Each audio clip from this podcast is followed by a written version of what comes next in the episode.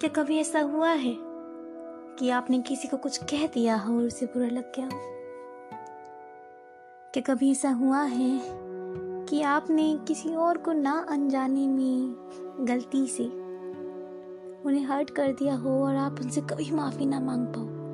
या आपको बाद में रियलाइज़ हो कि आपने उनके साथ क्या किया था?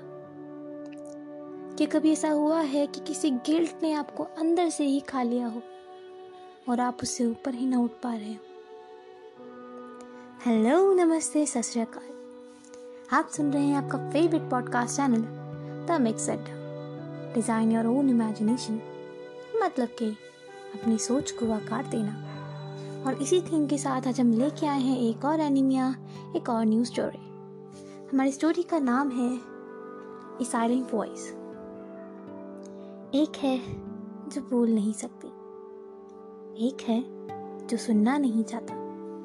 यही हमारी स्टोरी के दो मेन कैरेक्टर्स हैं और यही हमारी स्टोरी के दो मेन लाइंस हैं जो आप स्टोरी से आप उन्हें, आपको को रिलेट कर पाओगे। स्टोरी के दो मेन कैरेक्टर है निशी मिया और इशिता निशी मिया जो हायर स्कूल में होता है, जब उसके कॉलेज में या उसके स्कूल में एक लड़की आती है इशिता और वो लड़की बिल्कुल चुपचाप आती है और सामने खड़ी हो जाती है।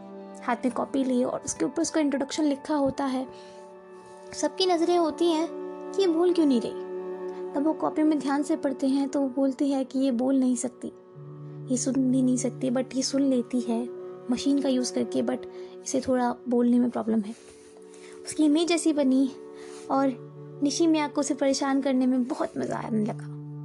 कभी उसकी कानों की मशीन खींच देता, कभी उसके कान पे चिल्ला देता, कभी उसकी कॉपी छीन लेता, कभी उसकी कॉपी नालों में फेंक देता।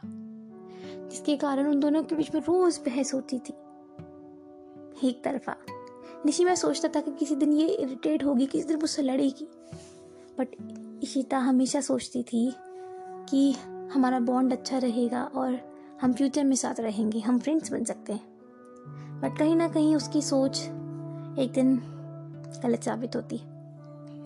जब इशिता की थर्ड मशीन इशिता की जब थर्ड मशीन जब निशिमिया की थर्ड मशीन जब इशिता तोड़ देता है तो उसकी मम्मी उस बात पे बहुत गुस्सा होती है और कहने लगती है कि तुम स्कूल ही चेंज कर लो जिसके कारण निशिमिया का स्कूल चेंज हो जाता है।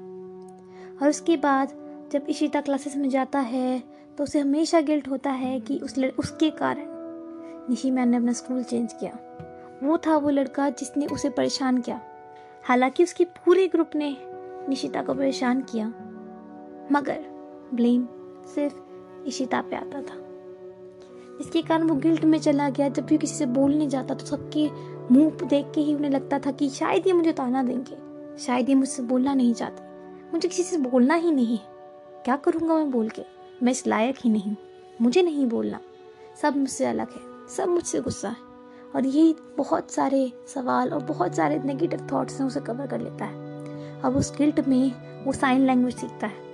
ताकि वो जिस दिन या कभी भी या कहीं भी जब निशी मिया से मिले तो उससे बात कर पाए, उससे माफ़ी मांग पाए। और जब अराउंड टू थ्री इयर्स बाद जब उसे मिलता है तो वो अपनी ट्वेल्थ स्टैंडर्ड में हाई एजुकेशन कहती सीनियर एजुकेशन ले रही होती है। जब उसे मिलता है तो उसे देख के खुश हो जाता है और पहला सवाल जो उससे करता है, वो ये होता है कि क्या तुम हम दोस्त बन सकते हैं? वो भी साइन लैंग्वेज में, जो सिर्फ़ उसके लिए वो सीखता है। जब लेटर स्टोरी में जब उनकी बातें स्टार्ट होती हैं तो थोड़ी डिस्प्यूट आती है। उसकी सिस्टर को, निशी मिया की सिस्टर को ऐसा लगता है कि शायद ही मेरी बहन को दोबारा पसंद, परेशान करने वाला है। मगर धीरे धीरे उसे पता चलता है कि ये मेरी बहन को पसंद करता है। लेटर ऑन जब वो एक दिन, जब फायर वर्कस देखने जाते हैं, जब आसमान में तो बहुत सारे क्रैकर्स होते हैं। वो उसे देखने जाते हैं, निशी में एकदम तैयार होकर किमोनो में आती है। तब वो उसे देखता है और बहुत खुश होता है।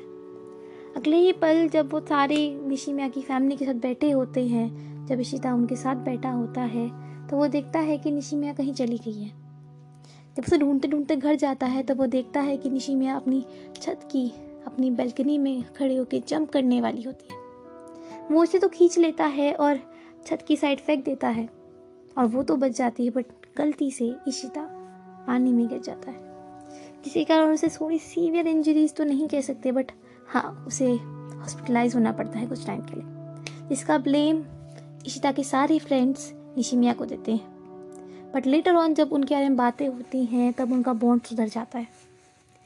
फाइनली निशिमिया सक्सेसफुल होती है उस चीज़ के लिए, जिस चीज़ के कारण उसे इतने सालों से गिल्ट था उन सभी लोगों को इशिता की ज़िंदगी में वापस लेके आती है। जिन सभी लोगों को उसने छीना था। या जिन सभी लोग उससे अलग हो गए थे निशिमिया के आने के बाद। यही हमारी स्टोरी है और ये बहुत इंटरेस्टिंग स्टोरी है बहुत रिलेवेंट है। एक साइलेंट वॉइस एक ऐसी खामोश आवाज़ बहुत इमोशनल बहुत अटेंशन गेनिंग और अटैचमेंट से भरी। Please see that movie link is given in description box Till then, be safe, be calm. Thank.